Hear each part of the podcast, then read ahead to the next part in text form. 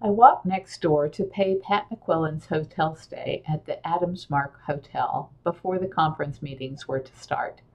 The young man at the desk asked if I was expecting to catch a flight. I told him that I wasn't due to leave until the next day. He asked if I knew that the airports had been closed. I didn't. He went on to explain that a plane had accidentally crashed into the World Trade Center and that a second plane had been hijacked and purposely crashed into the same buildings. I stood there wondering where the World Trade Center was and how anyone could think that the first plane was an accident if the second one was hijacked.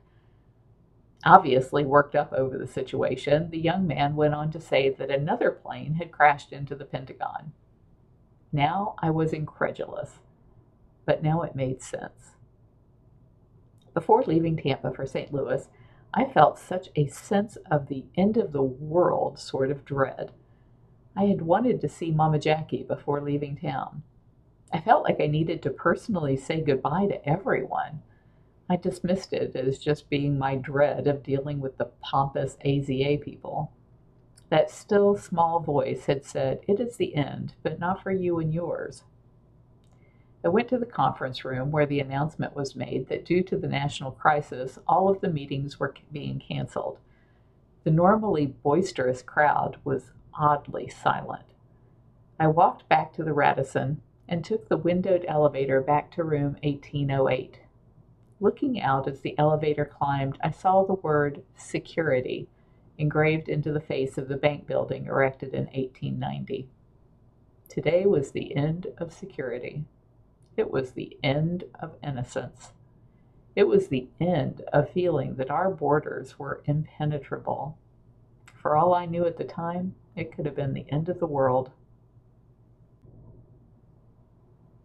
I stood, motionless, breathless, in front of the TV in my room.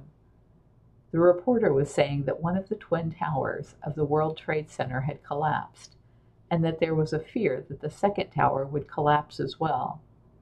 It looked like the top of the one tenth of the 110 story building was engulfed in flames, but I didn't see why anyone thought that it would collapse. Within moments, I saw something that was beyond description. The building imploded and seemed to come down one floor at a time in slow motion. There was a plume of smoke and cinders that looked like an atomic explosion.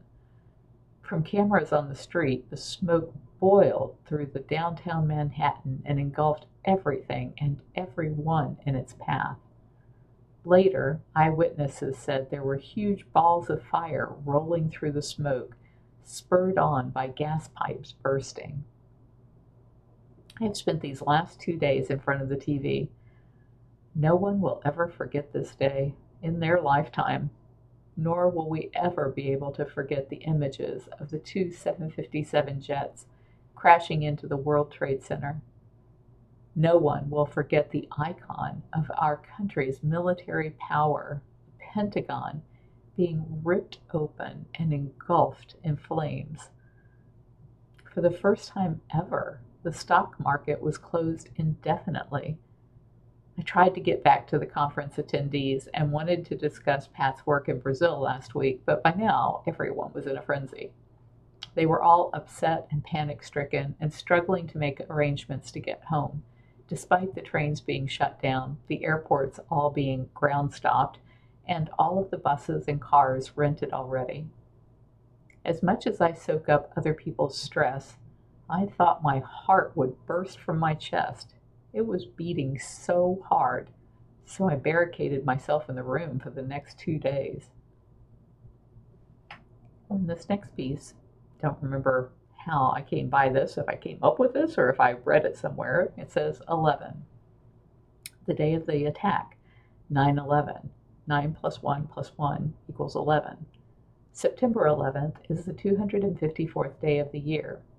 2 plus 5 plus 4 equals 11. After September 11th, there are 111 days left to the end of the year. 119 is the area code to Iraq, Iran. 1 plus 1 plus 9 equals 11. Twin towers standing side by side looks like the number 11. The first plane to hit the towers was Flight 11. State of New York, the 11th state to be added to the Union. New York City has 11 letters. Afghanistan, 11 letters. The Pentagon, 11 letters. Ramzi Yousef, 11 letters, convicted of orchestrating the attack on the World Trade Center in 1993. Flight 11, there were 92 on board. 9 plus 2 equals 11. Flight 77, there were 65 on board. 6 plus 5 equals 11. Incidentally, Disney World has 11 letters, and so does Kissimmee, Florida. Today's date adds up to 11. My mother, Jamie, Daniel, Marianne, and Scott are all in Orlando today. How many people there could be exposed to a virus in a single day? And I don't know if I mentioned this anywhere else because I read forward a couple entries and I'm not finding it. So there was no way to get home. I was stuck in, where was I? Twin Cities, Minnesota. Um, and I had to get back to Tampa. And there was no car that you could possibly rent to get back to Tampa. And so what I ended up doing was renting a box truck and letting a bunch of other people come along with me in the box truck and dropping these people off as we went down through the states in that box truck because you could not fly out, you couldn't catch a bus, a train, or any other way of getting out of there. And apparently, nobody thought they needed to be moving at the time, so box trucks were still available.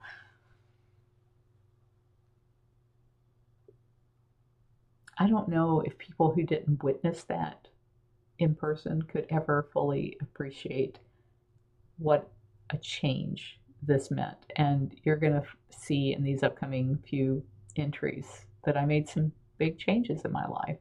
And they were largely a result of 9 11 just shaking me to the core and making me really think is this what I want in my life? Is this what my life is about? I think probably a lot of people had that that experience.